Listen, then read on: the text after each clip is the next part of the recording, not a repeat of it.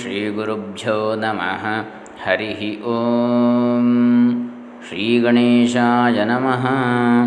Doctor Krishnamurthy Shastri Dambe Punacha Vidyaranya ಮುನಿಗಳ ಪಂಚದಶಿ ವೇದಾಂತ ಪ್ರಕರಣ ಗ್ರಂಥ ಅದನ್ನು ನೋಡ್ತಾ ಇದ್ದೀವಿ. ಅದರಲ್ಲಿ 1ನೇ ಪ್ರಕರಣ ತತ್ವ ವಿವೇಕ ಪ್ರಕರಣ, ಅದನ್ನು ಈಗಾಗಲೇ ನೋಡಿದ್ದೇವೆ. ಇವತ್ತು ಪಂಚಭೂತ ವಿವೇಕ ಪ್ರಕರಣ ಅಥವಾ ಮಹಾಭೂತ ವಿವೇಕ ಪ್ರಕರಣ ಎನ್ನತಕ್ಕಂಥ 2ನೇ ಪ್ರಕರಣವನ್ನು ಆರಂಭಿಸೋಣ.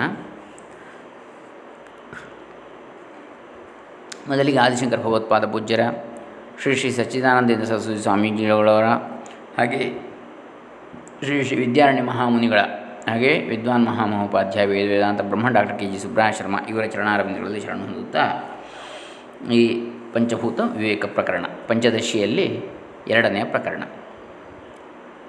ಇದನ್ನು ನೋಡೋಣ. ಹಿಂದಿನ ಪ್ರಕರಣದಲ್ಲಿ ನಮ್ಮ ದೇಹವನ್ನು ಪಂಚಕೋಶಾತ್ಮಕವಾಗಿ ವಿಭಾಗಿಸಿ ಜೀವಾತ್ಮನು ಪಂಚಕೋಶಗಳಿಗೆ ಅತಿರಿಕ್ತನೆಂಬುದನ್ನು ತೋರಿಸಿಕೊಡಲಾಯಿತು. ಅನಂತರ ಜೀವಾತ್ಮನು ಪರಬ್ರಹ್ಮವೇ ಹೊರತು ಬೇರೆ ಎಲ್ಲವೆಂಬುದನ್ನು ತತ್ವಮಸಿ ಎಂಬ ಮಹಾವಾಕ್ಯದ ಆಧಾರದಿಂದ ಪ್ರತಿಪಾದಿಸಿದ್ದಾಯಿತು.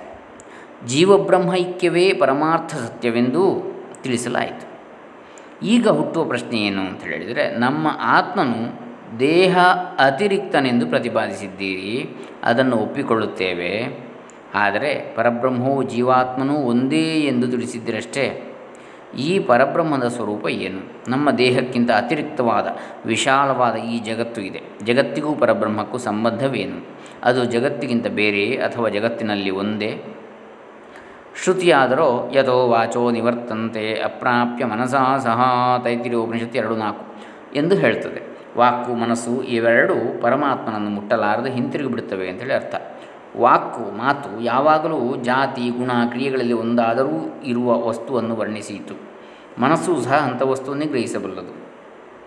ಅಂದರೆ ಯಾವುದಾದರೂ ಯಾವುದು ಜಾತಿ, ಗುಣ ಅಥವಾ ಕ್ರಿಯೆ ಈ ಮೂರರಲ್ಲಿ ಯಾವುದಾದ್ರೂ ಒಂದು ಇರುವಂತಹ ವಸ್ತು ಯಾವುದಿದೆ ಅದನ್ನು ಮಾತ್ರ ಮಾತು ವರ್ಣಿಸಿತು. ಮನಸ್ಸು ಸಹ ಅಂಥದ್ದನ್ನೇ ಗ್ರಹಿಸಬಲ್ಲದ್ದು.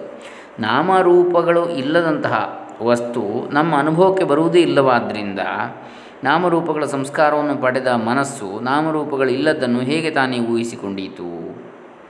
ಶ್ರುತಿಯಾದರೋ ಸದೇವ ಸೌಮ್ಯ ಇದಮಗ್ರ ಆಸೀತ್ ಏಕಮೇವಾದ್ವಿತೀಯಂ ಛಾಂದೋಗ್ಯ ಉಪನಿಷತ್ 6:2:1 ಅಂತೇಳಿ ಹೇಳ್ತದೆ.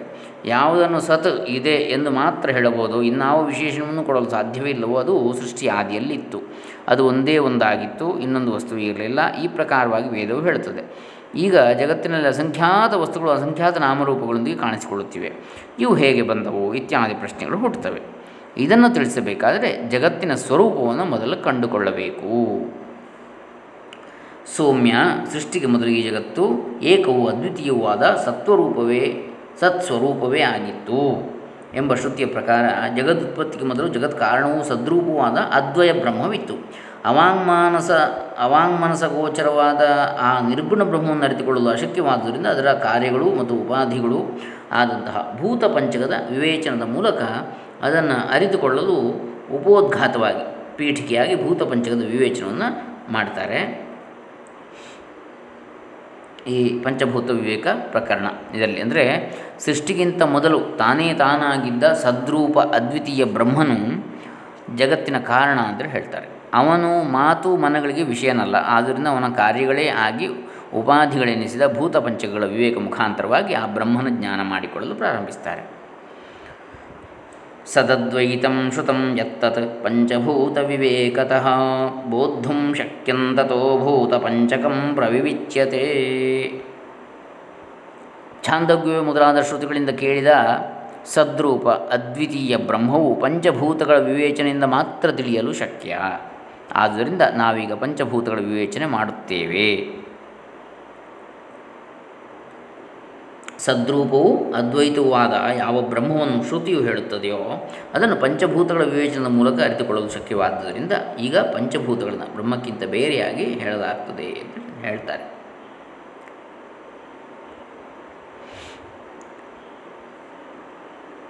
ಶರೀರವು ಹೇಗೆ ಪಂಚಕೋಶಾತ್ಮಕವೋ ಹಾಗೇ ಈ ಜಗತ್ತು ಪಂಚಭೂತಾತ್ಮಕ. ಅನ್ನಮಯ, ಪ್ರಾಣಮಯ, ಮನೋಮಯ, ವಿಜ್ಞಾನಮಯ, ಆನಂದಮಯ ಪಂಚಕೋಶಾತ್ಮಕ ಶರೀರ. ಹಾಗೆ ಜಗತ್ತು ಕೂಡ ಆಕಾಶ, ವಾಯು, ಅಗ್ನಿ, ಜಲ, ಭೂಮಿ ಎಂಬುದಾಗಿ ಪಂಚಭೂತಾತ್ಮಕವಾದದ್ದು. ಅಸಂಖ್ಯಾತ ಪದಾರ್ಥಗಳನ್ನು 5 ಪದಾರ್ಥಗಳಲ್ಲಿ ಅಡಗಿಸಿ ಬಿಡಬಹುದು. ಜಗತ್ತಿನಲ್ಲಿರ್ತಕ್ಕಂಥ ಸೃಷ್ಟಿಯಲ್ಲಿರ್ತಕ್ಕಂಥ ಅಸಂಖ್ಯಾತ ಪದಾರ್ಥಗಳನ್ನು, ಲೆಕ್ಕಕ್ಕೆ ಸಿಗದಷ್ಟು ಪದಾರ್ಥಗಳೆಲ್ಲವನ್ನು ಕೂಡ ಈ 5 ಪದಾರ್ಥಗಳಲ್ಲಿ ಅಡಗಿಸಿ ಬಿಡಬಹುದು. ಈ 5 ಮಹಾಭೂತಗಳ ಗುಣಸ್ವರೂಪಗಳನ್ನು ಬಿಡಿಸಿ ತಿಳಿದುಕೊಂಡಾಗ ಜಗತ್ತಿನ ಪರಿಚಯವಾಗ್ತದೆ. ದೇಹವು ಜೀವಾತ್ಮನಿಗೆ ಹೇಗೆ ಉಪಾಧಿಯೋ ಹಾಗೆ ಈ ಜಗತ್ತು ಪರಮಾತ್ಮನಿಗೆ ಉಪಾಧಿಯೇ ಹೊರತು ಇದರ ಒಂದೇ ಒಂದು ಗುಣಸ್ವರೂಪವೂ ಆತನಿಗಿಲ್ಲವೆಂಬುದನ್ನು ಅರಿತಾಗ ನ ನ ಎಂಬ ನಿಷೇಧ ರೂಪದಲ್ಲಿ ಆ ಸದ್ವಸ್ತುವಿನ ಪರಿಚಯವಾಗುವುದೆಂದು ಈಗ ಭೂತಪಂಚಕವನ್ನು ವಿವೇಚಿಸಲಾಗ್ತದೆ ಅಂತೇಳಿ ಹೇಳ್ತಾರೆ. ಹಾಗೆಯೇ ಗುಣಭಿನ್ನತೆಯಿಂದ ಆಕಾಶಾದಿ ಪಂಚಮಹಾಭೂತಗಳೆಂಬ ಭೇದಗಳುಂಟಾದ್ದರಿಂದ ಅವುಗಳಿಗೆ ಗುಣಗಳನ್ನು ಮೊದಲು ಹೇಳ್ತಾರೆ. ಮೊದಲು ಆಕಾಶವೇ ಮೊದಲಾದ ಪಂಚಭೂತಗಳಿಗೆ ಗುಣದಿಂದ ಭೇದವಿರುವುದೆಂಬುದನ್ನು ಜ್ಞಾಪಿಸುವುದಕ್ಕಾಗಿ ಅದರ ಗುಣಗಳನ್ನು ಹೇಳ್ತಾರೆ. ಶಬ್ದ ಸ್ಪರ್ಶೋ ರೂಪರಸೌ ಗಂಧೋ ಭೂತಗುಣ ಇಮೇ ಏಕದ್ವಿತ್ರಿಚತುಃ ಪಂಚಗುಣ ವ್ಯೋಮಾದಿಷು ಕ್ರಮಾತ್.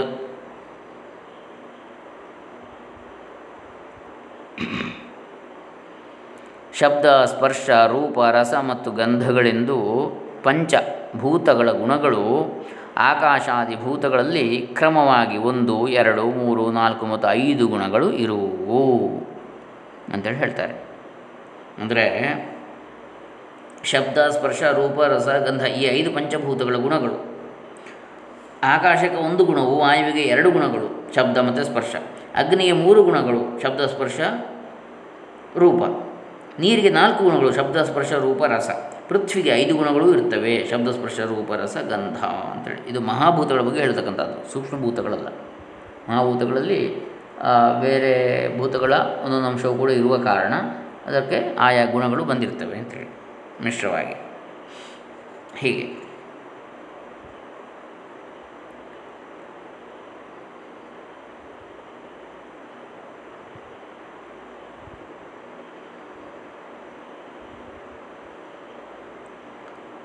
ಅಂದರೆ ಆಕಾಶಾದಿ ಪಂಚಮಹಾಭೂತಗಳು ತಮೋಗುಣ ಪ್ರಧಾನವಾದ ಪ್ರಕೃತಿಯಿಂದ ಕ್ರಮವಾಗಿ ಹುಟ್ಟಿದವೆಂಬುದನ್ನು ಹಿಂದಿನ ಪ್ರಕರಣದಲ್ಲಿ ಹೇಳಿದೆ.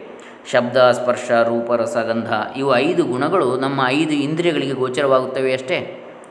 ಇವು ಈಗ ನೋಡಿ, ಶಬ್ದ ಇದು ನಮ್ಮ ಕಿವಿಯಿಂದ ಗೋಚರವಾಗ್ತದೆ, ಸ್ಪರ್ಶ ಚರ್ಮದಿಂದ, ರೂಪ ಕಣ್ಣಿನಿಂದ, ರಸ ನಾಲಿಗೆ ಅಥವಾ ಹೌದು ನಾಲಿಗೆಯಿಂದ ರುಚಿ ಗೊತ್ತಾಗತಕ್ಕಂಥದ್ದು.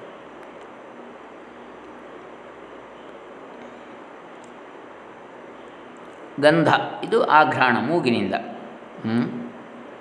ಹೀಗೆ ಪಂಚಭೂತಗಳ ಗುಣಗಳು ಇಂದ್ರಿಯ ಗೋಚರ.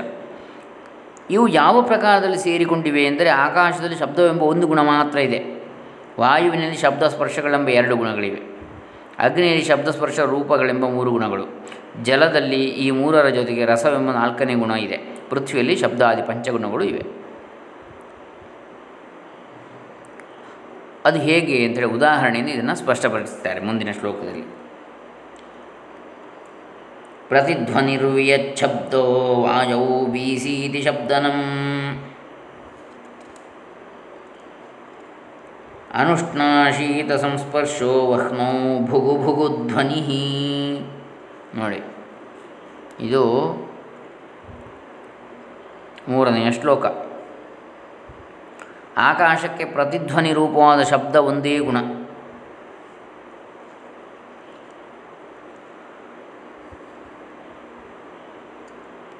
ಆಕಾಶದಲ್ಲಿ 1 ಗುಣ ಶಬ್ದ, ವಾಯುವಿನಲ್ಲಿ ಬೀಸಿ ಎಂಬ ಶಬ್ದವು, ಅದನ್ನೇ ಇಂಗ್ಲೀಷಲ್ಲಿ ಬ್ರೀಸ್ ಅಂತ ಹೇಳ್ತಾರೆ. ವಾಯವು ಬೀಸೀತಿ ಶಬ್ದನಂ, ಬೀಸುವಂಥದ್ದು ಅಂತ ಕನ್ನಡದಲ್ಲಿ ಹೇಳ್ತಾರೆ, ಗಾಳಿ ಬೀಸುವುದು ಅಂಥೇಳಿ, ಅದು ಶಬ್ದ. ಆಕಾಶಕ್ಕೆ ಪ್ರತಿಧ್ವನಿ ರೂಪವಾದ ಶಬ್ದ ಒಂದೇ ಗುಣ, ವಾಯುವಿನಲ್ಲಿ ಬೀಸಿ ಎಂಬ ಶಬ್ದವು, ಬಿಸಿ ಇಲ್ಲದ ಶೀತವಿಲ್ಲದ ಒಂದು ಬಗೆಯ ಸ್ಪರ್ಶವು, ಅಗ್ನಿಯಲ್ಲಿ ಭುಗು ಭುಗು ಶಬ್ದ, ಉಷ ಸ್ಪರ್ಶ, ಪ್ರಭೆಯ ರೂಪ ಉಷ್ಣ, ಉಷ ಅಲ್ಲ ಉಷ್ಣ ಸ್ಪರ್ಶ, ಅಗ್ನಿಯಲ್ಲಿ ಬಿಸಿ ಗೊತ್ತಾಗ್ತದೆ, ಭುಗು ಭುಗು ಶಬ್ದ ಉಂಟಾಗ್ತದೆ ಉರಿಯುವಾಗ, ಆಮೇಲೆ ಬೆಳಕು ಕಣ್ಣಿಗೆ ಕಾಣತಕ್ಕಂತಹ ಪ್ರಭೆಯ ರೂಪ ಆಕಾರ ಕೂಡ ಕಾಣ್ತದೆ ಬೆಂಕಿಯಲ್ಲಿ. ಹಾಗೆ ಮೂರು ಕಾಣ್ತದೆ. ನೀರಿನಲ್ಲಿ ಬುಳುಬುಳು ಶಬ್ದ, ವಾಯವು ಬೀಸೀತಿ ಶಬ್ದನು, ಅನುಷ್ಣಾಶೀತ ಸಂಸ್ಪರ್ಶವು ವಹ್ಮವು ಭುಗುಭುಗು ಧ್ವನಿ ಅಂಥೇಳಿ ಈಗ ಮೂರನೇದು ಹೇಳಿದ್ದು. ಇನ್ನು ಮುಂದಿನದು ನೀರಿಂದ ಹೇಳ್ತಾ ಇದ್ದಾರೆ.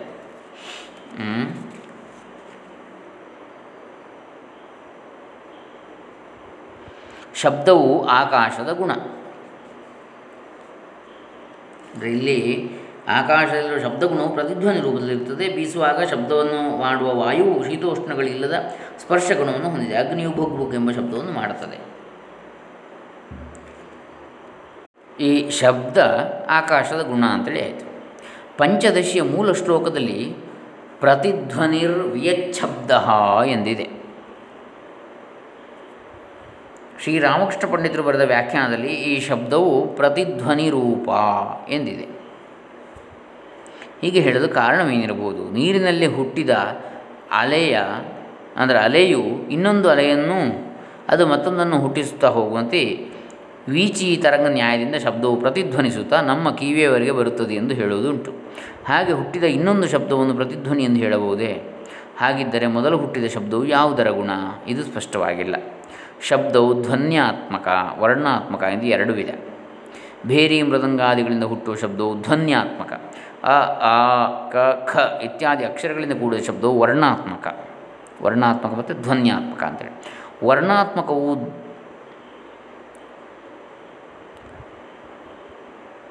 ದ್ರವಯ್ಯವೆಂದು, ಧ್ವನ್ಯಾತ್ಮಕವು ಆಕಾಶದ ಗುಣವೆಂದು ತಿಳಿಯಬೇಕು. ಎಲ್ಲ ಶಾಸ್ತ್ರಗ್ರಂಥಗಳಲ್ಲೂ ಶಬ್ದವು ಆಕಾಶದ ಗುಣ ಎಂದಿಷ್ಟೇ ಬರೆಯುವುದುಂಟು. ಪ್ರಕೃತದಲ್ಲಿ ಪ್ರತಿಧ್ವನಿ ಶಬ್ದಕ್ಕೆ ಶಬ್ದವೆಂಬ ಸಾಮಾನ್ಯ ಅರ್ಥವು ವಿವಕ್ಷಿತವೇ ಅಥವಾ ಶಬ್ದ ವಿಶೇಷವೇ ಎಂಬುದು ಚಿಂತನೀಯವಾದದ್ದು. ಬಹುಶಃ ಧ್ವನಿ, ವರ್ಣ ಎಂಬ ಎಲ್ಲ ಬಗೆಯ ಶಬ್ದವೂ ಆಕಾಶದ ಗುಣ ಎಂಬುದು ಗ್ರಂಥಕಾರ ಅಭಿಪ್ರಾಯವಾಗಿರಬೇಕು. ಆಕಾಶದಲ್ಲಿ ಶಬ್ದ ಒಂದೇ ಗುಣವಿದೆ ಎಂದರ್ಥ. ನೈಯಾಯಿಕರು ಆಕಾಶದಲ್ಲಿ ಮಾತ್ರ ಶಬ್ದ ಗುಣವಿದೆ ಅಂತೇಳಿ ಹೇಳ್ತಾರೆ. ವೇದಾಂತಿಗಳು ಅದನ್ನು ಒಪ್ಪುವುದಿಲ್ಲ. ಶಬ್ದವು ಪಂಚಭೂತಗಳಲ್ಲಿಯೂ ಇದೆ, ಆಕಾಶದ ಶಬ್ದವು ಮಾತ್ರವಿದೆ ಅಂತೇಳಿ ವೇದಾಂತಿಗಳು ಹೇಳ್ತಾರೆ. ವಾಯುವಿನಲ್ಲಿ ಬೀಸಿ ಎಂದು ಶಬ್ದವಿರುವುದು ಎಲ್ಲರಿಗೂ ತಿಳಿದಿದೆ. ಬೀಸಿ ಎನ್ನುವುದು ಅನುಕರಣ ಶಬ್ದ. ಭೋರ್ ಎಂದೂ ಶಬ್ದವಾಗಬಹುದು. ಮತ್ತು ವಾಯುವಿನಲ್ಲಿ ಉಷ್ಣವೂ ಅಲ್ಲದ ಶೀತವೂ ಅಲ್ಲದ ಸ್ಪರ್ಶ ಉಂಟು. ಹೀಗೆ ವಾಯುವಿನಲ್ಲಿ ಎರಡು ಗುಣಗಳಾದವು: ಶಬ್ದ, ಸ್ಪರ್ಶ. ಇನ್ನು ಅಗ್ನಿಯಲ್ಲಿ ಭುಗು ಭುಗು ಎಂಬ ಧ್ವನಿ, ಉಷ್ಣ ಸ್ಪರ್ಶ, ಪ್ರಭೆ ಎನಿಸಿದ ರೂಪ ಎಂಬ ಮೂರು ಗುಣಗಳಿವೆ. ಹಾಗೆ ಜಲದಲ್ಲಿ ಬುಲ್ ಬುಲ್ ಧ್ವನಿ, ಶೀತಸ್ಪರ್ಶ, ಶುಕ್ಲವರ್ಣವೆಂಬ ಸ್ವಚ್ಛ ರೂಪಗಳೂ ಇವೆ. ಇದರಲ್ಲಿರುವ ರಸವು ಮಾಧುರ್ಯ ಮಾತ್ರ. ಅಂದರೆ ಇಲ್ಲಿ 4ನೇ ಶ್ಲೋಕ ಊಷ್ಣಸ್ಪರ್ಶ ಪ್ರಭಾರೂಪಂ ಜಲೇ ಬುಲುಬುಲು ಧ್ವನಿ ಶೀತಸ್ಪರ್ಶ ಶೂಕರೂಪಂ ರಸೋ ಮಾಧುರ್ಯಮೀರಿತಂ ಅಂಥೇಳಿ 4ನೇ ಶ್ಲೋಕ ಹೇಳ್ತಾ ಇದೆ. ಉಷ್ಣ ಸ್ಪರ್ಶ ಪ್ರಭಾರೂಪಂ ಜಲೇ ಬುಲುಬುಲು ಧ್ವನಿ. ಅಗ್ನಿ ಉಷ್ಣಸ್ಪರ್ಶವೂ ಪ್ರಭಾರೂಪವೂ ಇವೆ. ನೀರು ಹರಿಯುವಾಗ ಬುಲುಬುಲು ಧ್ವನಿಯನ್ನು ಮಾಡ್ತದೆ. ಶೀತಲ ಸ್ಪರ್ಶವನ್ನು, ಶುಕ್ಲ ರೂಪವನ್ನು, ಮಾಧುರ್ಯ ರಸವನ್ನು ಹೊಂದಿದೆ ಯಾವುದು? ನೀರು. ಹೀಗೆ ಅಗ್ನಿಯಲ್ಲಿ ಭುಗುಭುಗು ಶಬ್ದ, ಉಷಸ್ಪರ್ಶ, ಪ್ರಭೆಯ ರೂಪ. ನೀರಿನಲ್ಲಿ ಬುಳುಬುಳು ಶಬ್ದ, ಆಮೇಲೆ ತಂಪಾದ ಸ್ಪರ್ಶ, ನೀರಿನಲ್ಲಿ ಬಿಳಿಯದಾದ ರೂಪ, ಮಾಧುರ್ಯವೆಂಬ ರಸ. ಹೀಗೆ 4.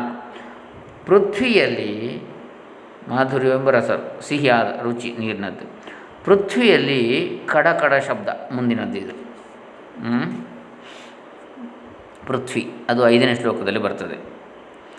ಅಂದರೆ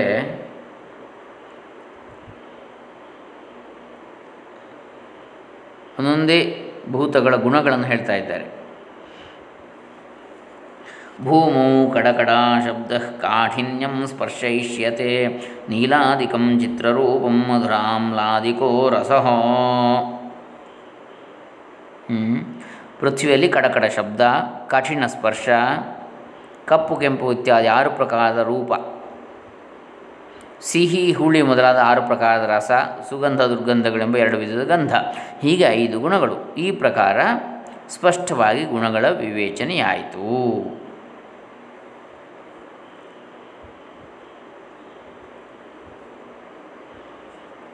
ಭೂಮಿಯಲ್ಲಿ ಕಡಕಡ ಶಬ್ದವನ್ನು ನಾವು ಕಾಣ್ತೇವೆ. ಭೂಮಿಯು ಕಡಕಡ ಶಬ್ದವನ್ನು ಮಾಡುತ್ತದೆ. ಅದು ಕಾಠಿಣ್ಯವೆಂಬ ಸ್ಪರ್ಶಗುಣವನ್ನು, ನೀಲ ಆದಿ ಚಿತ್ರವರ್ಣವನ್ನು, ಸಿಹಿ ಹುಳಿ ಮೊದಲಾದ ರಸಗುಣವನ್ನು ಹೊಂದಿದೆ.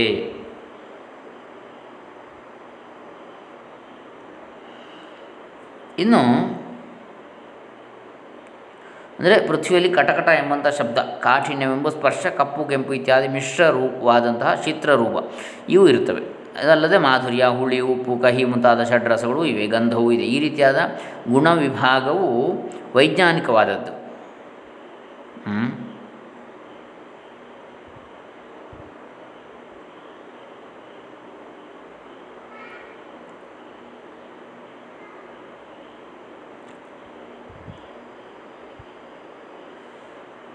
ಈ ಪಂಚಭೂತಗಳ ಉತ್ಪತ್ತಿ ವಿಧಾನವನ್ನು ಹಿಂದೆ ತಿಳಿಸಿದೆ. ಆತ್ಮನಿಂದ ಆಕಾಶ, ಆಕಾಶದಿಂದ ವಾಯು, ಅದರಿಂದ ಅಗ್ನಿ, ಅದರಿಂದ ಜಲ, ಜಲದಿಂದ ಪೃಥ್ವಿ ಹೀಗೆ ಹುಟ್ಟಿರ್ತದೆ. ಆತ್ಮನಲ್ಲಿ ರೂಪಾದಿ ಗುಣಗಳು ಒಂದೂ ಇಲ್ಲ. ಆತನ ಮಾಯಾಶಕ್ತಿಯಿಂದ ಆಕಾಶಾದಿಗಳು ಜನಿಸಿದವು. ಆ ಮಾಯಾಶಕ್ತಿಯನ್ನೇ ತಮೋಗುಣ ಪ್ರಧಾನವಾದ ಪ್ರಕೃತಿ ಅಂತೇಳಿ ಹೇಳಿದ್ದಾಗಿದೆ. ಹಾಗೆ ಈ ಆತ್ಮನಿಂದಲೇ ಆಕಾಶ, ಆಕಾಶದಿಂದ ವಾಯು, ಅದರಿಂದ ಅಗ್ನಿ, ಅಗ್ನಿಯಿಂದ ಜಲ, ಜಲದಿಂದ ಪೃಥ್ವಿ ಹೀಗೆ ಹುಟ್ಟಿದರೂ ಕೂಡ ಆತ್ಮನಲ್ಲಿ ರೂಪಾದಿ ಗುಣಗಳು ಒಂದೂ ಇಲ್ಲ. ಆತನ ಮಾಯಾಶಕ್ತಿಯಿಂದ ಆಕಾಶಾದಿಗಳು ಜನಿಸಿದವು. ಆ ಮಾಯಾಶಕ್ತಿಯನ್ನೇ ತಮೋಗುಣ ಪ್ರಧಾನವಾದ ಪ್ರಕೃತಿ ಅಂತೇಳಿ ಹೇಳಿದ್ದಾರೆ. ಆಕಾಶಾದಿಗಳು ತಮ್ಮ ಮುನ್ನು ಮುಂದಿನ ವಸ್ತುವಿನ ಉತ್ಪತ್ತಿಗೆ ಉಪಾದಾನ ಕಾರಣಗಳು. ಪೃಥ್ವಿಯು ವನಸ್ಪತಿ ಮೊದಲಾದವುಗಳಿಗೆ ಉಪಾದಾನ ಕಾರಣ. ಆತ್ಮನು ನೇರವಾಗಿ ಸೃಷ್ಟಿಗೆ ಉಪಾದಾನ ಕಾರಣವಲ್ಲ, ಆತನ ಅಚಿಂತ್ಯವಾದ ಮಾಯಾಶಕ್ತಿಯೇ ಉಪಾದಾನ ಕಾರಣವಾದದ್ದು. ಶಕ್ತಿಯು ಆತ್ಮನಿಂದ ಅತಿರಿಕ್ತವಾಗಿಲ್ಲವಾದ್ದರಿಂದ ಆತ್ಮನಿಂದಲೇ ಆಕಾಶಾದಿಗಳ ಸೃಷ್ಟಿಯೆಂದು ಹೇಳುವುದುಂಟು. ಆಕಾಶದಲ್ಲಿ ಶಬ್ದಗುಣವು ಅಭಿವ್ಯಕ್ತವಾಗಿದೆ. ಅದರಿಂದ ಮುಂದಿನ ವಾಯುವಿನಲ್ಲಿ ಸ್ಪರ್ಶಗುಣ ಅಭಿವ್ಯಕ್ತವಾದಾಗ ಹಿಂದೆ ಅಭಿವ್ಯಕ್ತವಾಗಿದ್ದ ಶಬ್ದಗುಣವು ಎಲ್ಲಿಗೆ ಹೋದೀತು? ಆಕಾಶವೇ ವಾಯುರೂಪವನ್ನು ತಳೆದಿದೆ. ಹಾಗೆಯೇ ವಾಯುವೇ ಅಗ್ನಿರೂಪವನ್ನು ತಳೆಯಿತು. ಅಗ್ನಿಯು ಜಲರೂಪವನ್ನು, ಜಲವು ಪೃಥ್ವಿ ರೂಪವನ್ನು ತಳೆದವು. ಆದ್ದರಿಂದ ಹಿಂದಿನ ಕಾರಣದಲ್ಲಿದ್ದ ಗುಣವು ಕಾರ್ಯದಲ್ಲಿ ಕಾಣಿಸಬೇಕಾದದ್ದು ನ್ಯಾಯವಾಗಿದೆ. ಇದೇ ನ್ಯಾಯವನ್ನು ಅನುಸರಿಸಿ ಶಬ್ದವು ವಾಯುವಾದಿಭೂತಗಳಲ್ಲಿ ಇರಬೇಕಾದದ್ದು ಯುಕ್ತವಾಗಿದೆ. ಆದ್ದರಿಂದ ವೇದಾಂತಿಗಳು ಹೇಳುವುದು ಸರಿಯಾದದ್ದು. ಆಕಾಶದಲ್ಲಿ ಮಾತ್ರ ಶಬ್ದವಿದೆ ಎಂಬ ತಾರ್ಕಿಕರ ವಾದವು ಅಥವಾ ನೈಯಾಯಿಕರ ವಾದವು ಸರಿಯೆನಿಸುವುದಿಲ್ಲ. ತಾರ್ಕಿಕರು ಶಬ್ದಾದಿ ಪಂಚಗುಣಗಳೊಡನೆ ಸಂಖ್ಯಾ, ಪರಿಮಾಣ, ಸಂಯೋಗ ಮುಂತಾದವನ್ನು ಸೇರಿಸಿ ಒಟ್ಟು 24 ಗುಣಗಳಿವೆ ಅಂತೇಳಿ ಹೇಳ್ತಾರೆ. ಕಾರುಣ್ಯ, ಕ್ರೌರ್ಯ ಮುಂತಾದವನ್ನು ಇವುಗಳಲ್ಲಿ ಅಂತರ್ಭಾವ ಮಾಡ್ತಾರೆ. ಆದರೆ ಪಂಚ ಜ್ಞಾನೇಂದ್ರಿಯಗಳಿಗೆ ಗೋಚರವಾಗತಕ್ಕವು ಶಬ್ದಾದಿ ಪಂಚಗುಣಗಳು ಮಾತ್ರ. ಸಂಖ್ಯಾ, ಸಂಯೋಗ ಮುಂತಾದವುಗಳಲ್ಲಿ ಕೆಲವು ವ್ಯವಹಾರಕ್ಕಾಗಿ ಬುದ್ಧಿಕಲ್ಪಿತವಾದವು. ಕಾರುಣ್ಯ ಮೊದಲಾದವು ಅಂತಃಕರಣ ವೃತ್ತಿಗಳು, ಅವು ಮನೋಗಮ್ಯವಾದವು. ಪಂಚಭೂತಗಳಲ್ಲಿ ಆಕಾಶವು ಒಂದು ಸದ್ವಸ್ತು ಅಲ್ಲವೆಂದು, ಅದು ಬರಿಯ ಶೂನ್ಯವೆಂದು ಬೌದ್ಧರು, ಚಾರ್ವಾಕರು ಹೇಳ್ತಾರೆ. ಅವರು ಭೂತ ಚತುಷ್ಟಯವಾದಿಗಳು, ಆಕಾಶವನ್ನು ನಂಬುವುದಿಲ್ಲ. ಅವರು ವಾಯು, ಅಗ್ನಿ, ಜಲ, ಪೃಥ್ವಿ ಇಷ್ಟನ್ನೇ ನಂಬುದವರು. ಈಗ ಆಧುನಿಕ ವಿಜ್ಞಾನಿಗಳು ಆಕಾಶವು ಒಂದು ಸದ್ವಸ್ತು ಎಂದು, ಅದರಿಂದ ಅತಿಸೂಕ್ಷ್ಮ ವಸ್ತು ಕಣಗಳು ಹುಟ್ಟುತ್ತವೆ ಎಂದು ಒಪ್ಪಿದ್ದಾರೆ. Quantum physics has accepted space as plenum. It generates particles, it reabsorbs particles. It is something positive. It is not void. Einstein has accepted space as a positive entity.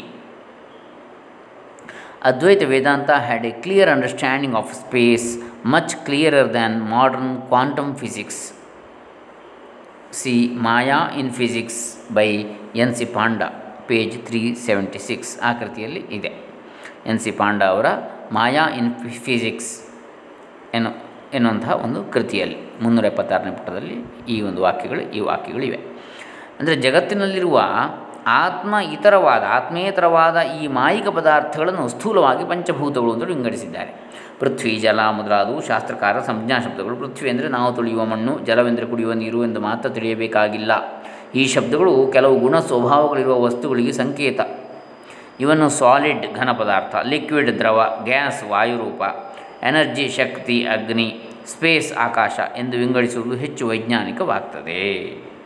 Solid, liquid, gas, energy, space, ಅಲ್ಲಿಗೆ ಪಂಚಭೂತಗಳನ್ನು ಹೇಳಿದಾಗ ಆಯಿತು. ಭೂಮಿ, ಜಲ, ವಾಯು, ಅಗ್ನಿ, ಆಕಾಶ ಅಂಥೇಳಿ ವೈಜ್ಞಾನಿಕವಾಗಿ ಹೇಳುವುದಿದ್ದರೆ ಈಗಿನ ಹೀಗೆ ಇದನ್ನು ನಾವು ನೋಡಿದ ಹಾಗಾಯಿತು. ಇನ್ನು 6ನೇ ಶ್ಲೋಕದಲ್ಲಿ ಹೇಳ್ತಾ ಇದ್ದಾರೆ, ಸುರಭೀತರಗಂಧೌ ದ್ವೌ ಗುಣಾ ಸಮ್ಯಕ್ ವಿವೇಚಿತಾ ಶ್ರೋತ್ರಂ ತ್ವಕ್ಚಕ್ಷುಷಿ ಜಿಹ್ವಾ ಘ್ರಾಣಂ ಚೇಂದ್ರಿಯ ಪಂಚಕಂ ಅಂಥೇಳಿ.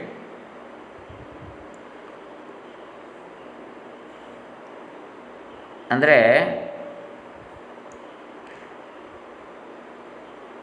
ಸುಗಂಧ ದುರ್ಗಂಧ ಅಂಥೇಳಿ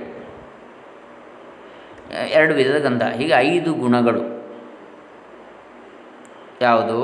ಶಬ್ದ, ಸ್ಪರ್ಶ, ರೂಪ, ರಸ, ಗಂಧ. ಈ ಪ್ರಕಾರ ಸ್ಪಷ್ಟವಾಗಿ ಗುಣಗಳ ವಿವೇಚನೆ ಆಯಿತು ಅಂತ ಹೇಳ್ತಾರೆ. ಹೀಗೆ ಗುಣದಿಂದ ಪಂಚಮಹಾಭೂತಗಳಲ್ಲಿ ಭೇದವನ್ನು ಹೇಳಿ ಕಾರ್ಯದಿಂದಲೂ ಭೇದ ಉಂಟೆಂದು ತಿಳಿಸಲು ಅವುಗಳ ಅಪಂಚೀಕೃತ ಅಂದರೆ ಸೂಕ್ಷ್ಮ ಮಹಾಭೂತಗಳ ಕಾರ್ಯಗಳೇ ಆದ ಜ್ಞಾನೇಂದ್ರಿಯಗಳನ್ನು ಮುಂದೆ ಹೇಳ್ತಾರೆ. ಜ್ಞಾನೇಂದ್ರಿಯಗಳನ್ನು ಹೇಳ್ತಾರೆ. ಯಾವುದು? ಕಿವಿ, ಚರ್ಮ, ಕಣ್ಣುಗಳು, ನಾಲಿಗೆ, ಮೂಗು, ಇವು ಜ್ಞಾನೇಂದ್ರಿಯ ಪಂಚಕವು ಅಂಥೇಳಿ ಸೂಕ್ಷ್ಮ ಮಹಾಭೂತಗಳ ಕಾರ್ಯಗಳಾದಂಥದ್ದಿದು. ಭೂಮಿಗೆ ಒಳ್ಳೆಯ ಮತ್ತು ಕೆಟ್ಟ ಗಂಧಗಳಿವೆ. ಹೀಗೆ ಪಂಚಭೂತಗಳ ಗುಣಗಳನ್ನು ಚೆನ್ನಾಗಿ ವಿವೇಚಿಸಿದ್ದಾಯಿತು. ಈ ಗುಣಗಳನ್ನು ಗ್ರಹಿಸಲು ಶ್ರೋತ್ರೇಂದ್ರಿಯ, ತ್ವಗೇಂದ್ರಿಯ, ಚಕ್ಷುರೇಂದ್ರಿಯ, ಜಿಹ್ವೇಂದ್ರಿಯ, ಘ್ರಾಣೇಂದ್ರಿಯ ಎಂಬ ಪಂಚಜ್ಞಾನೇಂದ್ರಿಯಗಳಿವೆ. ಕಿವಿ, ಚರ್ಮ, ಕಣ್ಣು, ನಾಲಿಗೆ ಮತ್ತು ಮೂಗು ಅಂಥೇಳಿ ಹೀಗೆ ಪಂಚಭೂತಗಳಿಗೆ ಗುಣದಿಂದ ಭೇದವನ್ನು ಹೇಳಿ ಕಾರ್ಯದಿಂದಲೂ ಭೇದವನ್ನು ತಿಳಿಸಲು ಅವುಗಳ ಕಾರ್ಯಗಳಾದ ಜ್ಞಾನೇಂದ್ರಿಯಗಳನ್ನು ಹೇಳಿದೆ.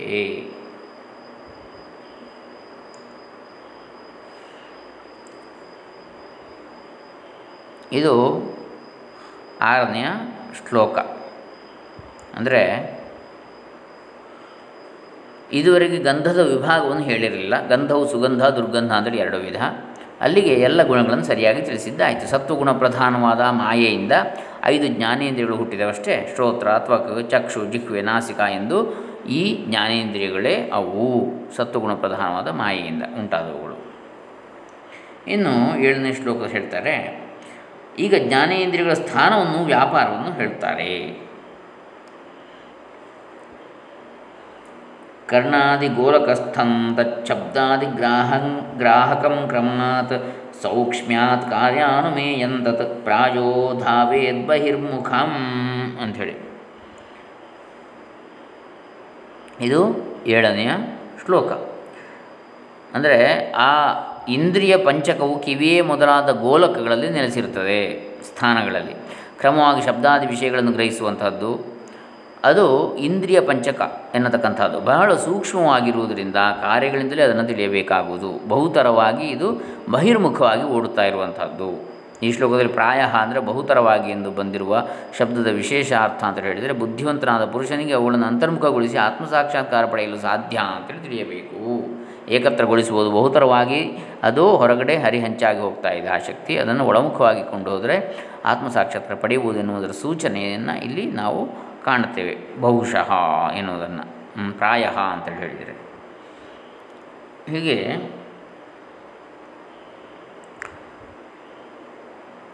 ಶ್ರೋತ್ರೇಂದ್ರಿಯ ಅಂತ ಹೇಳಿದರೆ ನಮಗೆ ಕಾಣಿಸುವ ಕಿವಿ ಎಂದು, ತ್ವಗೇಂದ್ರಿಯ ಅಂತ ಹೇಳಿದರೆ ಕಾಣಿಸುವ ಚರ್ಮವೆಂದು ತಿಳಿಯಕೂಡದು. ಇಂದ್ರಿಯಗಳು ಬಹು ಸೂಕ್ಷ್ಮವಾದವು, ಕಣ್ಣಿಗೆ ಕಾಣಿಸಕ್ಕವಲ್ಲ. ನಮಗೆ ಕಾಣಿಸುವ ಕಿವಿ ಮೊದಲಾದವು ಇಂದ್ರಿಯಗಳಿರುವ ಗೋಳಕಗಳು. ಶ್ರೋತ್ರೇಂದ್ರಿಯ, ನೇತೇಂದ್ರಿಯ ಮೊದಲಾದ ಇಂದ್ರಿಯಗಳಿರುವ ಗೋಳಕಗಳನ್ನು ನಾವು ಕಿವಿ, ಕಣ್ಣು ಇತ್ಯಾದಿ ಹೆಸರುಗಳಿಂದ ಕರೀತಾ ಇದ್ದೇವೆ. ಅನುಮಾನ ಪ್ರಮಾಣದಿಂದ ಇಂದ್ರಿಯಗಳಿವೆ ಎಂದು ಸಾಧಿಸಬಹುದು. ಹೇಗೆಂದರೆ ಪ್ರತಿಯೊಂದು ಕ್ರಿಯೆ ಹುಟ್ಟುವುದಕ್ಕೂ ಒಂದು ಸಾಧನವಿದ್ದೇ ಇರಬೇಕು.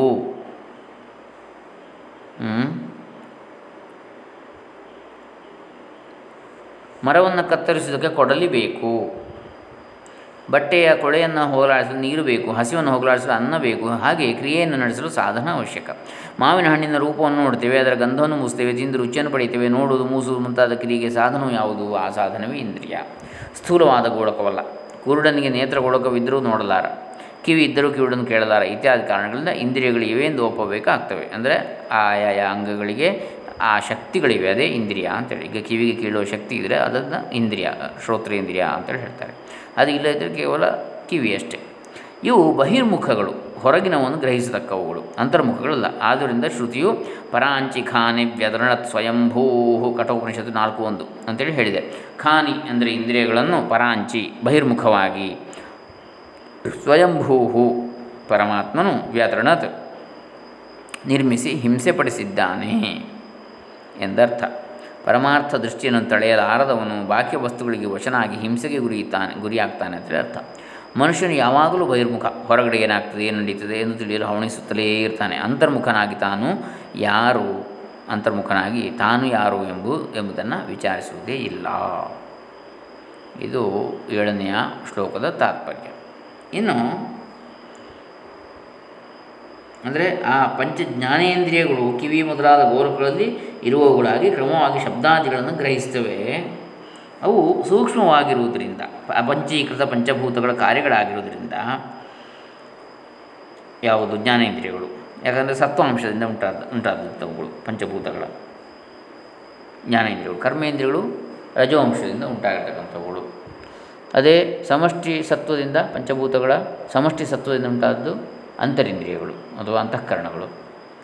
ಸಮಷ್ಟಿ ರಜೋಗುಣದಿಂದ ಹೀಗೆ ಬೇರೆ ಬೇರೆ ಉತ್ಪತ್ತಿ ಆಗ್ತದೆ.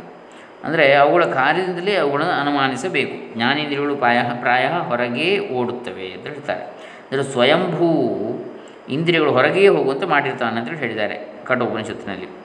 ಪರಾಂಜಿಖಾನಿ ವ್ಯಾತರಣದ ಸ್ವಯಂಭೂ ಅಂತೇಳಿ. ಕೆಲವು ಸಮಯದಲ್ಲಿ ಇಂದ್ರಿಯಗಳು ಒಳಗೂ ವಿಷಯ ಗ್ರಹಣವನ್ನು ಮಾಡಬಲ್ಲವು ಎಂಬುದನ್ನು ಪ್ರಾಯ ಎಂಬ ಶಬ್ದ ತಿಳಿಸ್ತದೆ. ಅದನ್ನೇ ಮುಂದೆ ಹೇಳ್ತಾರೆ. ಹೊರಗೆ ಹೆಚ್ಚಾಗಿ ಹೋಗ್ತದೆ, ಆದರೂ ಪ್ರಾಯಶಃ ಹೆಚ್ಚಾಗಿ ಹೊರಗೆ ಹೋಗುವಂಥದ್ದು, ಆದರೂ ಒಳಗೂ ಹೋಗುವ ಸಾಮರ್ಥ್ಯ ಅದಕ್ಕೆ ಇದೆ ಅಂತೇಳಿ ಹೇಳ್ತಾರೆ. ಈಗ 8ನೇ ಶ್ಲೋಕ ಏನು ಹೇಳ್ತಾ ಇದೆ? ಕದಾಚಿತ್ ಪಿಹಿತೆ ಕರ್ಣೇ ಶೂಯತೆ ಶಬ್ದಾಂತರ ಪ್ರಾಣವಾಯೋ ಜಾಠರಾಗ್ನೋ ಜಲಪಾನೇಯನ್ನ ಭಕ್ಷಣೇ. ಅಂದರೆ ಕಿವಿಗಳನ್ನು ಮುಚ್ಚಿಕೊಂಡಾಗ ಪ್ರಾಣವಾಯುವಿನಲ್ಲಿಯೂ ಜಠರಾಗ್ನಿಯಲ್ಲಿಯೂ ಇರುವ ಶಬ್ದವನ್ನು ಕೇಳಬಹುದು.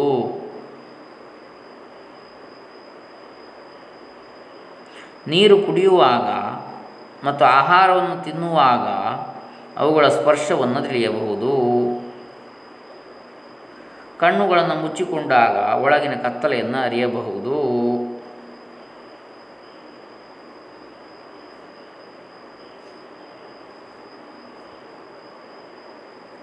ಹೀಗೆ ಅಂದರೆ ನಾವು ಎರಡೂ ಕಿವಿಗಳನ್ನು ಬೆರಳುಗಳಿಂದ ಮುಚ್ಚಿಕೊಂಡಾಗ ಒಂದು ಬಗೆಯ ಆಂತರ ಶಬ್ದವು ಭೋ ಅಂತೇಳಿ ಕೇಳಿಬರೋದುಂಟು. ಒಂದು ವೇಳೆ ಕಿವಿಗಳನ್ನು ಮುಚ್ಚಿಕೊಂಡ್ರೆ ಪ್ರಾಣವಾಯು ಮತ್ತು ಜಠರಾಗ್ನಿಯ ಅಲ್ಲಿಯ ಶಬ್ದವು ಕೇಳಬಹುದು. ನೀರು ಕುಡಿದಾಗ, ಅನ್ನವನ್ನು ಉಂಡಾಗ ಒಳಗೆ ಆದ ಸ್ಪರ್ಶವು ತಿಳಿಯುತ್ತದೆ. ಬಿಸಿ ಬಿಸಿ ನೀರು ಕುಡಿದ್ರೆ ಅಥವಾ ಕೋಲ್ಡ್ ಕುಡಿದ್ರೆ ಗೊತ್ತಾಗ್ತದೆ ಒಳಗೆ ಹೋಗಿ ಇಳಿಯುವಂಥದ್ದು. ಆಮೇಲೆ ಕಣ್ಣು ಮುಚ್ಚಿಕೊಂಡ್ರೆ ಒಳಗಿನ ಕತ್ತಲೆಯ ಅನುಭವಕ್ಕೆ ಬರ್ತದೆ.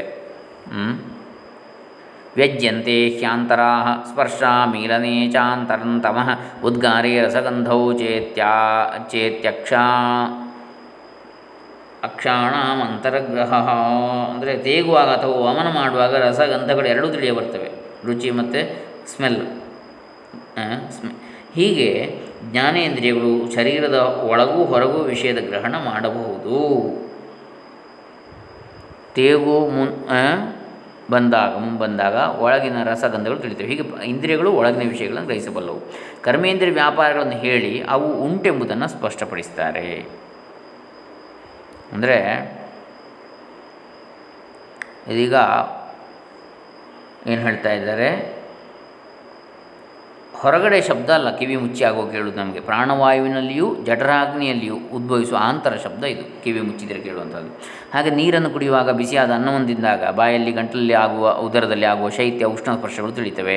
ಕಣ್ಣು ಮುಚ್ಚಿದಾಗ ಕಪ್ಪಾಗಿರುವಂತೆ ತೋರ್ತದೆ, ಅದು ದೇಹದೊಳಗಡೆ ಇರುವ ಕತ್ತಲೆ ಎನ್ನಬಹುದು. ಕತ್ತಲೆಗೂ ರೂಪ ಉಂಟು, ಅದು ಕಾಣುತ್ತದೆ ಎಂದು ಅಭಿಪ್ರಾಯವಿದೆ. ಅದನ್ನು ಅನುಸರಿಸಿ ಈ ಮಾತು ಬಂದಿದೆ. ಇನ್ನು ಮುಂದಿನ ಇದರಲ್ಲಿ ಕರ್ಮೇಂದ್ರಿಯಗಳನ್ನು ಒಪ್ಪಿಕೊಳ್ಳದ ವಾದಿಯನ್ನು ಕುರಿತು ಅವುಗಳ ಸಮರ್ಥನೆಗಾಗಿ ಅವುಗಳ ಲಿಂಗಗಳಾದ ವ್ಯಾಪಾರಗಳನ್ನು ಹೇಳ್ತಾರೆ. ಪಂಚೋಕ್ತ್ಯಾದಾನಗಮನ ವಿಸರ್ಗಾನಂದಕಾ ಕ್ರಿಯಾ ಕೃಷಿ ವಾಣಿಜ್ಯ ಸೇವಾದ್ಯಾ ಪಂಚಸ್ವಂತರ್ಭವಂತಿ ಅಂಥೇಳಿ. ಇದು 10ನೇ ಶ್ಲೋಕ. ಮಾತಾಡುವುದು, ತೆಗೆದುಕೊಳ್ಳುವುದು, ಗಮನ ಮಾಡುವುದು, ಮಲವಿಸರ್ಜನೆ, ಸ್ಪರ್ಶ ಸುಖ ತೆಗೆದುಕೊಳ್ಳುವುದು, ಈ 5 ಕ್ರಿಯೆಗಳು ಪ್ರಸಿದ್ಧವಾಗಿವೆ. ಮತ್ತು ಕೃಷಿ, ವ್ಯಾಪಾರ, ಸೇವೆ ಅಥವಾ ಉಳಿಗ ಮುಂತಾದವು ಇವು ಇವುಗಳಲ್ಲಿಯೇ ಒಳಗೊಳ್ಳುತ್ತವೆ. ಇವುಗಳೆಲ್ಲ ಕೃಷಿ, ವ್ಯಾಪಾರ, ಸೇವೆ, ಇದರಲ್ಲಿ ಯಾವುದು ಮಾತಾಡೋದು, ತಿಳಿದುಕೊಳ್ಳೋದು, ಗಮನ ಮಾಡೋದು, ಮಲವಿಸರ್ಜನೆ, ಸ್ಪರ್ಶ ಸುಖ ತೆಗೆದುಕೊಳ್ಳೋದು, 5 ಕ್ರಿಯೆಗಳು ಅಂಥೇಳಿ. ಮಾತಾಡೋದು, ತೆಗೆದುಕೊಳ್ಳುವುದು, ಆದಾನ, ಗಮನ, ವಿಸರ್ಗ, ಆನಂದಕಾಹ ಕ್ರಿಯಾ, ನಡೆಯುವುದು, ವಿಸರ್ಜನೆ ಮಾಡುವುದು, ಆನಂದಿಸುವುದು, ಇವು ಕರ್ಮೇಂದ್ರಿಯಗಳ 5 ಪ್ರಸಿದ್ಧವಾದ ಕೆಲಸಗಳು. ವಾಕ್, ಪಾಣಿ, ಪಾದ, ಪಾಯು, ಉಪಸ್ಥ. ಮಾತನಾಡುವುದು, ತೆಗೆದುಕೊಳ್ಳುವುದು, ವಾಕ್, ಪಾಣಿ. ಪಾಯು ಅಂದರೆ ಗುದ, ಆಮೇಲೆ ಪಾದ ಅಂದರೆ ನಡೆಯುವುದು, ಪಾಯು ಅಂದರೆ ಗುದ, ವಿಸರ್ಜನೆ ಮಾಡುವುದು, ಆಮೇಲೆ ಉಪಸ್ಥ ಅಂದರೆ ಆನಂದಿಸುವುದು, ಗುಹ್ಯ, ಗುಹ್ಯೇಂದ್ರಿಯ, ಜನನೇಂದ್ರಿಯ. ಇವು ಕರ್ಮೇಂದ್ರಿಯಗಳ 5 ಪ್ರಸಿದ್ಧವಾದ ಕೆಲಸಗಳು. ಕೃಷಿ, ವಾಣಿಜ್ಯ, ಸೇವೆ ಮೊದಲಾದ ಇವೇ ಮೊದಲಾದವು ಈ ಪಂಚಕ್ರಿಯೆಗಳಲ್ಲಿ ಅಂತರ್ಗತವಾಗಿವೆ ಅಂತೇಳಿ ಇಲ್ಲಿ ಹೇಳ್ತಾ ಇದ್ದಾರೆ 10ನೇ ಶ್ಲೋಕದಲ್ಲಿ. ಅಂದರೆ ಪಂಚಜ್ಞಾನೇಂದ್ರಿಯಗಳಿಂದ 5 ವಿಷಯಗಳು ಜ್ಞಾನವಾಗ್ತದೆ ಎಂದು ಹೇಳಿದ್ದಾಯಿತು. ಈಗ ಕರ್ಮೇಂದ್ರಿಯಗಳಿಂದ ಆಗುವ ಕ್ರಿಯೆಗಳೇನೆಂಬುದನ್ನು ನೋಡೋಣ. ಕರ್ಮೇಂದ್ರಿಯಗಳಿರುವುದು 5 ಪಂಚಭೂತಗಳ ರಜೋವಂಶಗಳಿಂದ. ವಾಕ್ಪಾಣಿಪಾದ, ಗುದ, ಉಪಸ್ಥ ಎಂಬ ಈ ಕರ್ಮೇಂದ್ರಿಯಗಳು ಹುಟ್ಟಿವೆ. ವಾಗೀಂದ್ರಿಯದ ಕ್ರಿಯೆ ಮಾತಾಡುವುದು, ಪಾಣಿ ಇಂದ್ರಿಯದ ಕ್ರಿಯೆ ದಾನ, ಆದಾನಾದಿಗಳು, ಕೊಡುವುದು, ತೆಗೆದುಕೊಳ್ಳುವುದು, ಪಾದದ ಕೆಲಸ ಗಮನ, ಗುದದ ಕೆಲಸ ವಿಸರ್ಜನೆ, ಉಪಸ್ಥದ ಕ್ರಿಯೆ ಆನಂದ ಅನುಭವ. ಗುದ ಎಂಬುದು ಉಪಸ್ಥಕ್ಕೂ ಉಪಲಕ್ಷಣ. ಅದು ಮೂತ್ರ ವಿಸರ್ಜನ ಕ್ರಿಯೆಯನ್ನು, ಗುದವು ಮಲ ವಿಸರ್ಜನ ಕ್ರಿಯೆಯನ್ನು ಮಾಡ್ತವೆ. ಈ ವಿಸರ್ಜನ ಕ್ರಿಯೆಗೆ ಅಪಾನವಾಯುವಿನ ಸಹಕಾರವಿರುತ್ತದೆ. ವಿಶೇಷವೇನೆಂದರೆ ಅದಕ್ಕೆ ನೋಡಿ ಪ್ಯಾರಾಸಿಂಪಥೆಟಿಕ್ ಅಂತೇಳಿ ಹೇಳ್ತಾರೆ. ಅಪಾನವಾಯು ನರ್ವಸ್ ಸಿಸ್ಟಮ್ನಲ್ಲಿ ಪ್ಯಾರಾಸಿಂಪಥೆಟಿಕ್ ಆ್ಯಕ್ಟಿವಿಟಿ ಬೇಕಾಗ್ತದೆ. ಯಾವುದಕ್ಕೆ? ಈ ಗುಹ್ಯ ಅಥವಾ ಜನನೇಂದ್ರಿಯದ ಕೆಲಸಕ್ಕೆ. ವಿಶೇಷವೇನೆಂದರೆ ವಾಗೀಂದ್ರಿಯವು ಬಾಯಿಯಲ್ಲಿದೆ. ಬಾಯಿಯ ಜಿಹ್ವಾಗ್ರದಲ್ಲಿ, ನಾಲಿಗೆ ತುದಿಯಲ್ಲಿ ರಸನೆ ಎಂಬ, ಹೀಗೆ ಅಂದರೆ 5 ಭೂತಗಳ ರಜವಂಶಗಳಿಂದ ವಾಕ್ಪಾಣಿ ಪಾದ ಗುದ ಉಪಸ್ಥ ಎಂಬ ಈ 5 ಕರ್ಮೇಂದ್ರಿಯಗಳು ಹುಟ್ಟಿವೆ. ವಾಗೀಂದ್ರಿಯಕ್ಕೆ ಮಾತಾಡೋದು, ಪಾಣಿ ಈಗಾಗಲೇ ನಾವು ಹೇಳಿದೆವಲ್ಲ. ಅಂದರೆ ಈ ವಿಸರ್ಜನ ಕ್ರಿಯೆಗೆ ಅಪಾನವಾಯುವಿನ ಸಹಕಾರವಿರುತ್ತದೆ. ವಿಶೇಷ ಅಂದರೆ ವಾಗೀಂದ್ರಿಯವು ಬಾಯಿಯಲ್ಲಿದೆ. ಬಾಯಿಯ ಜಿಹ್ವಾಗ್ರದಲ್ಲಿ ರಸನೆ ಎಂಬ ಜ್ಞಾನೇಂದ್ರಿಯವೂ ಇದೆ. ಹೀಗೆ 2 ಇಂದ್ರಿಯಗಳು ಒಂದೆಡೆ ಸೇರಿವೆ. ಅವುಗಳ ಕಾರ್ಯ ಬೇರೆ ಬೇರೆ. ಕೃಷಿ, ವಾಣಿಜ್ಯ, ಇನ್ನಿತರ ನಾನಾ ವಿಧ ಕ್ರಿಯೆಗಳು ಎಲ್ಲವೂ ಮೇಲೆ ಹೇಳಿದ 5 ಕ್ರಿಯೆಗಳಲ್ಲೇ ಸೇರಿ ಹೋಗುತ್ತವೆ ಅಂತೇಳಿ ತಿಳಿಯಬೇಕು. 5 ಬಗೆಯ ಕ್ರಿಯೆಗಳಲ್ಲಿ ಎಲ್ಲ ಬಗೆಯ ಕರ್ಮಗಳು ಅಂತರ್ಭೂತವಾಗ್ತವೆ ಅಂತೇಳಿ ಕರ್ಮೇಂದ್ರಿಯಗಳು ಅವುಗಳು. ಇದು 10ನೇ ಶ್ಲೋಕ. ನಾವು ಇನ್ನು ಮುಂದಿನ ವಿಚಾರವನ್ನು 11ನೇ ಶ್ಲೋಕ ಅದನ್ನು ನಾಳೆ ದಿವಸ ನೋಡೋಣ. ಈ ಕ್ರಿಯಾಜನಕವಾದ ಇಂದ್ರಿಯಗಳು ಯಾವುವು ಎಂಬುದನ್ನು ಇನ್ನಷ್ಟು ಸ್ಪಷ್ಟವಾಗಿ. ಹರೇ ರಾಮ. ಸರ್ವೇಭ್ಯಃ ಬ್ರಹ್ಮಜ್ಞಾನ ಪ್ರಾಪ್ತಿರಸ್ತು, ಲೋಕ ಕಲ್ಯಾಣಮಸ್ತು. ಎಲ್ಲರಿಗೂ ಶಾಂತಿಯಾಗಲಿ, ಶಾಂತಿ ಉಂಟಾಗಲಿ. ಓಂ ತತ್ಸತ್.